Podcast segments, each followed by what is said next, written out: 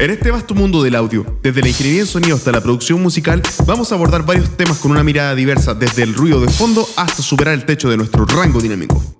Capítulo 3. Audio. Hola a todos, bienvenidos a este nuevo capítulo. En esta ocasión vamos a hablar del audio. ¿Qué es el audio? El audio es la representación de las ondas sonoras. Esta representación la podemos dividir en analógica y digital. El audio permite manipular y transmitir una gran variedad de información, desde voz, música, efectos de sonido y mucho más.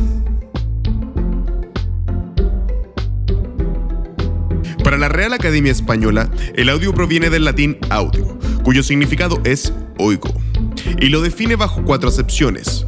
1. Técnica relacionada con la reproducción, grabación y transmisión del sonido. 2. Archivo de sonido. 3. Mensaje sonoro que se envía digitalmente. 4. Parte de la señal de televisión que corresponde al sonido.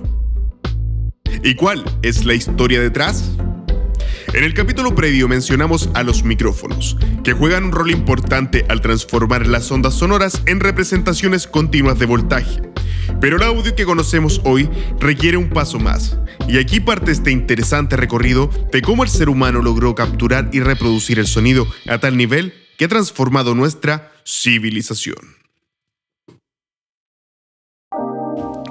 Es así, el control del ser humano sobre el sonido tiene una data bastante longeva, con instrumentos cuya antigüedad ronda los 40.000 años. Pero aún así tuvo que pasar mucho tiempo. Músicos, instrumentos, coros, cartas, comunicaciones arcaicas para que los últimos 200 años descubriéramos cómo poder grabar, manipular y reproducir el sonido e inclusive enviarlo al espacio. Esta historia parte en 1857, cuando el tipógrafo e inventor Edward Leon Scott inventa el fonoautógrafo, primer dispositivo capaz de registrar las ondas sonoras sobre un papel ahumado cuyas aplicaciones eran destinadas al estudio del fenómeno sonoro y no podían ser reproducidas. El siguiente hito importante vino con Edison y la invención del fonógrafo, el cual era capaz de grabar el sonido y reproducirlo al pasar una aguja sobre un cilindro giratorio, inicialmente de cartón y después de cera, permitiendo por primera vez así conservar y compartir música. Diez años más tarde, Emil Berliner modificó el formato de cilindro a discos planos, el origen de los discos cuyo principal problema era que se desgastaban rápidamente y perdían calidad. En 1925 ocurre un hito importante, se incorpora la electricidad tanto para el giro del disco como para el proceso de transducción, sumado a eso rompen los discos de vinilo. En 1935 surge el magnetófono, cuya innovación era el uso de cinta para grabar y reproducir sonido.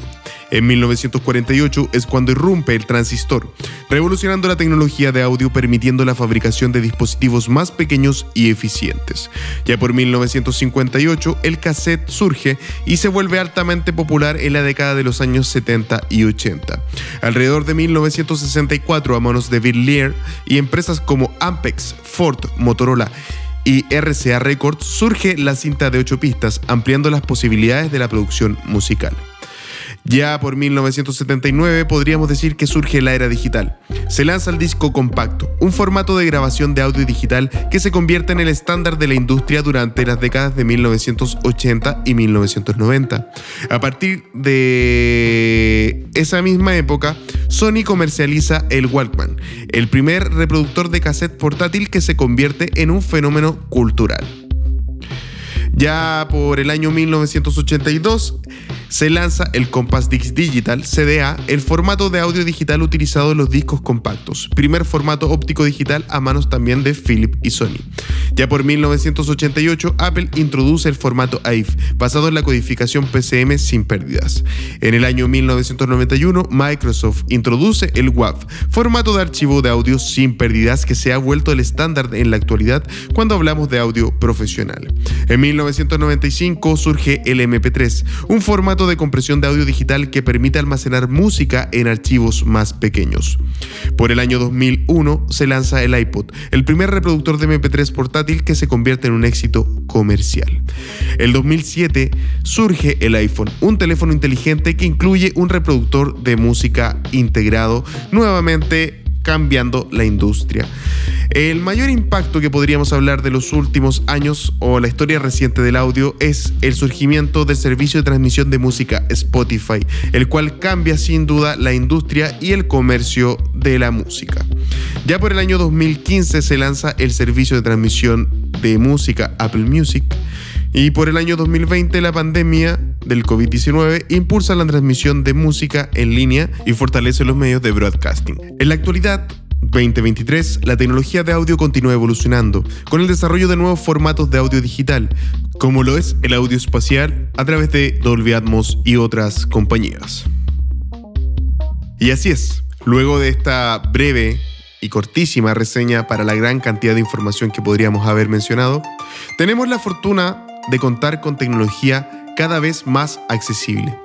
Así es, el audio análogo en su origen era bastante costoso y las tecnologías digitales han permitido de alguna manera democratizar y distribuir eh, tecnologías que antes eran inaccesibles.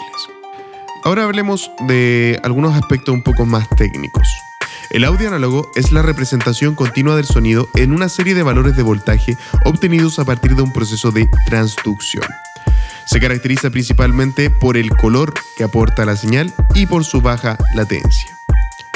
Por otra parte tenemos el audio digital, el cual es la representación discreta del audio análogo durante un proceso de digitalización, en el cual se asigna información binaria basada en dos parámetros principales. Primero, frecuencia de muestreo. Corresponde a una serie de muestras que se toman en un segundo para representar una señal de audio.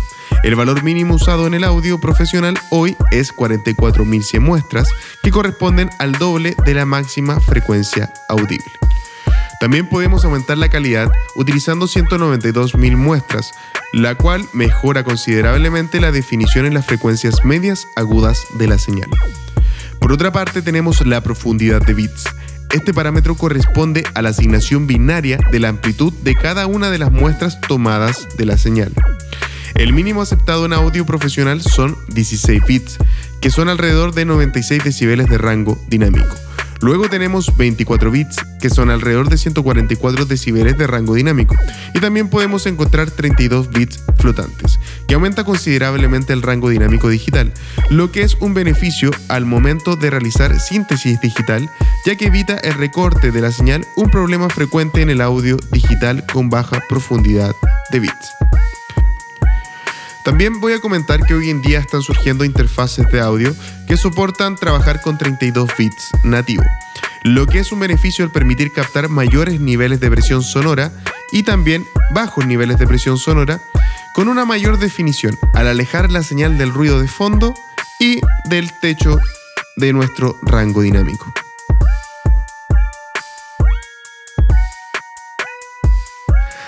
Bueno, eso es lo que quería compartir con ustedes en el capítulo de hoy. En un futuro capítulo profundizaremos más en este tema y las aplicaciones que tienen dentro de nuestro campo de trabajo. Por último, los invito a visitar mi página web en Wix sobre el techo e Instagram Sonido on the Roof para que dejen sus comentarios respecto a este capítulo e ideas para futuros capítulos. Compartan el conocimiento y aporten a este podcast. Muchas gracias y espero que hayan disfrutado esta reseña de este mundo que tanto nos apasiona.